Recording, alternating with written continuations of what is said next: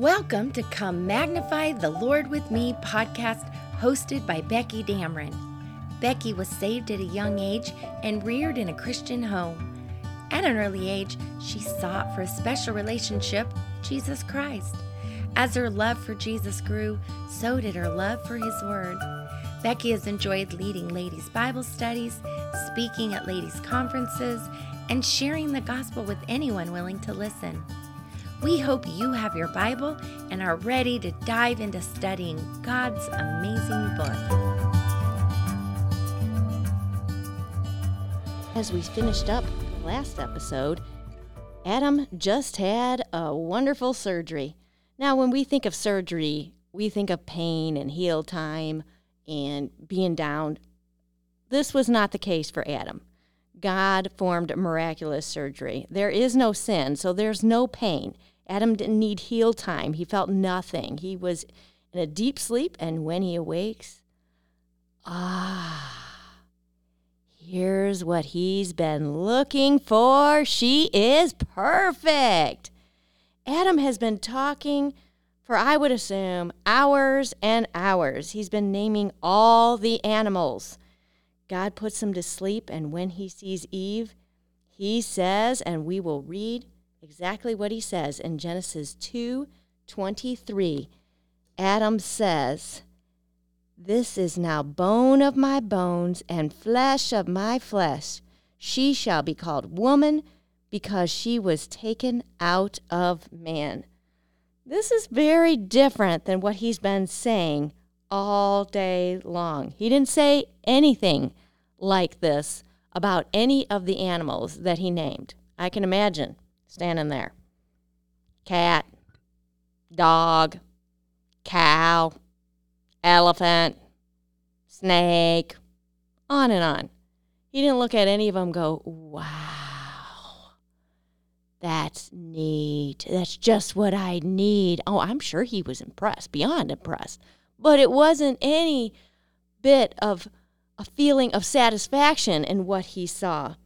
This was different when he saw Eve, which we find out later was her name, it's totally different. This is now bone of my bone and flesh of my flesh.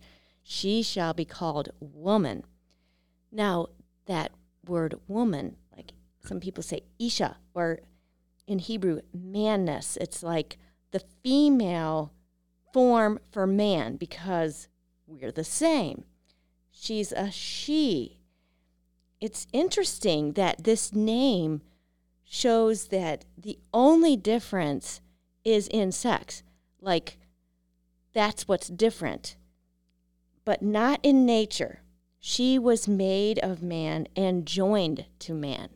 Now, we know in personality, very different.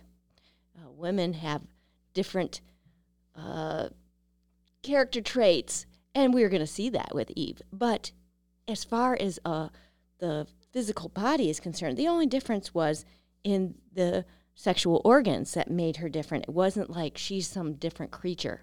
Sometimes when I wake up in the morning, I feel like a different creature, but that's just being silly. I'm not a different creature, just a little bit needing to be fixed up for the day. Anyway, back to Adam. Some say Adam must have been uh, primeval at this time. And he just is shocked with seeing Eve. And this is all he says. I totally disagree with this type of thinking.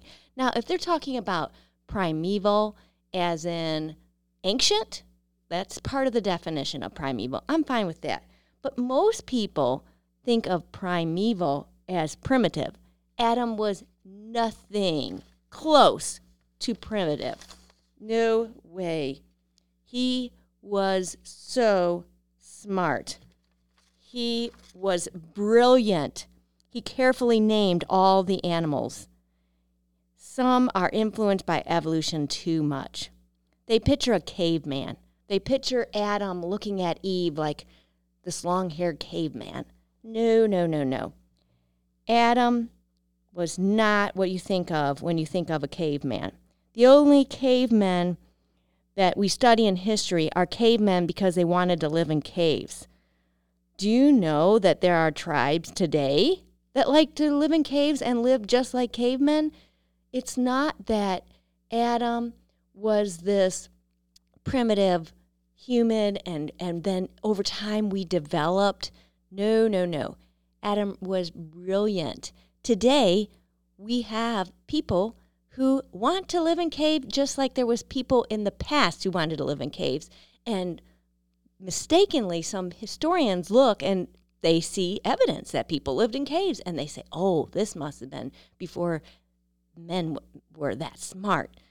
Oh no they are mistaken adam was brilliant adam knew this is now bone of my bones and flesh of my flesh. The idea here is that she was made from him and part of him. And God could have told him that, but we know Adam was brilliant because he just named all the animals. He did that. God did not name the animals, Adam did. And so I believe that Adam was brilliant and knew just what had happened.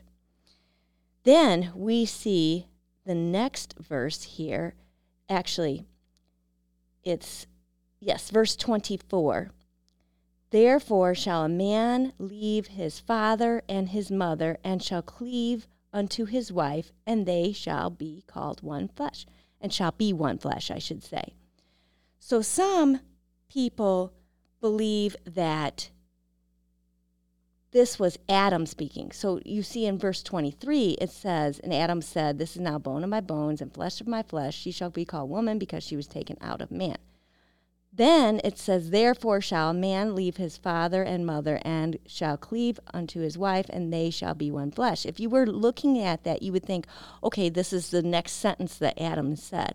However, we know differently. Now, you know, there's a lot of commentaries, you know, people that are very much smarter than me. But from what I see, I think that God said this, and I will explain why. If we look in Matthew 19, 4 and 5, Matthew 19, 4 and 5, it says, And he answered, let me give a little explanation there. This is Jesus talking, and the Pharisees came tempting him and they wanted to know if it was okay for a man to divorce his wife for every cause. When we get into this section, you are going to be so shocked to know what the Jewish men allowed for divorce, but that's for a later time. But Jesus answered, and he answered and said unto them, Have ye not read that he which made them at the beginning made them male and female?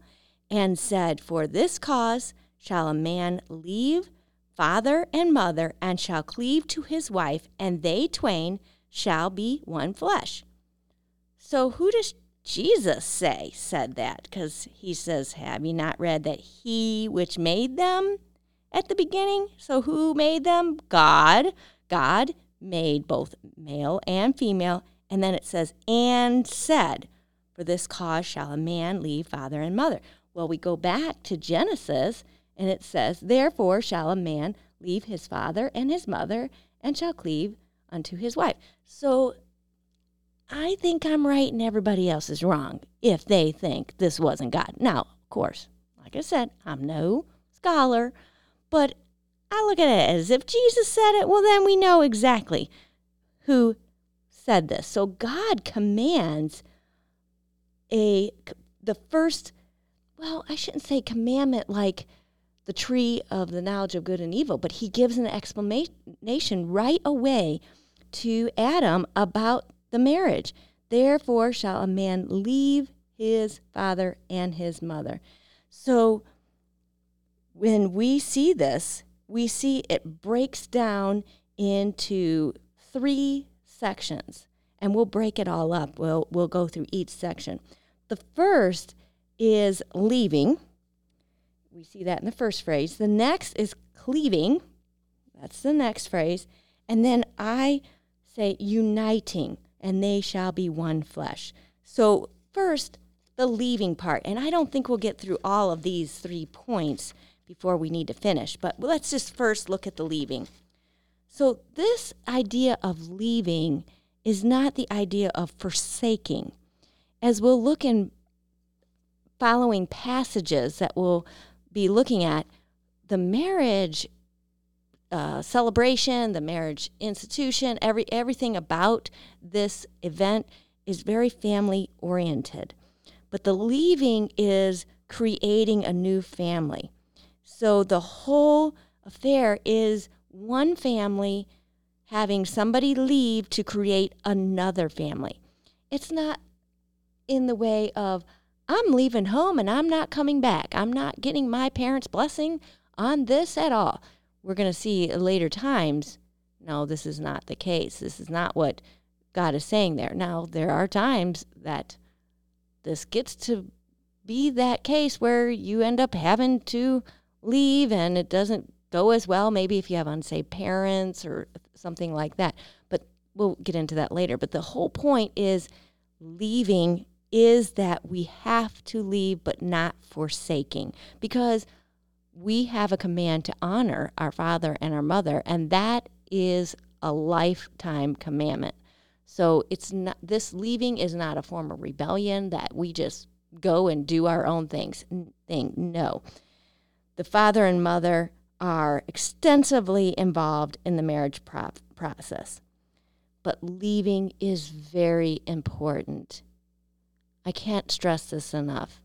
You will not have a successful marriage if the couple doesn't leave the the home. And now sometimes people have had to live in a an apartment in, in the home or something like that. That's not an issue, but they shouldn't be living inside the home and still for example if if it's the wife and it's her parents and the dad there is the authority in the home what happens with the husband? How is he how does he lead his wife?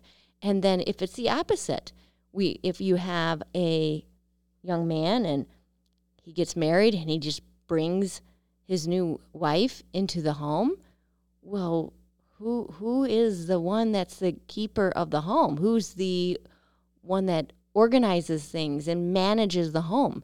We already have somebody like that in there. So the leaving is important.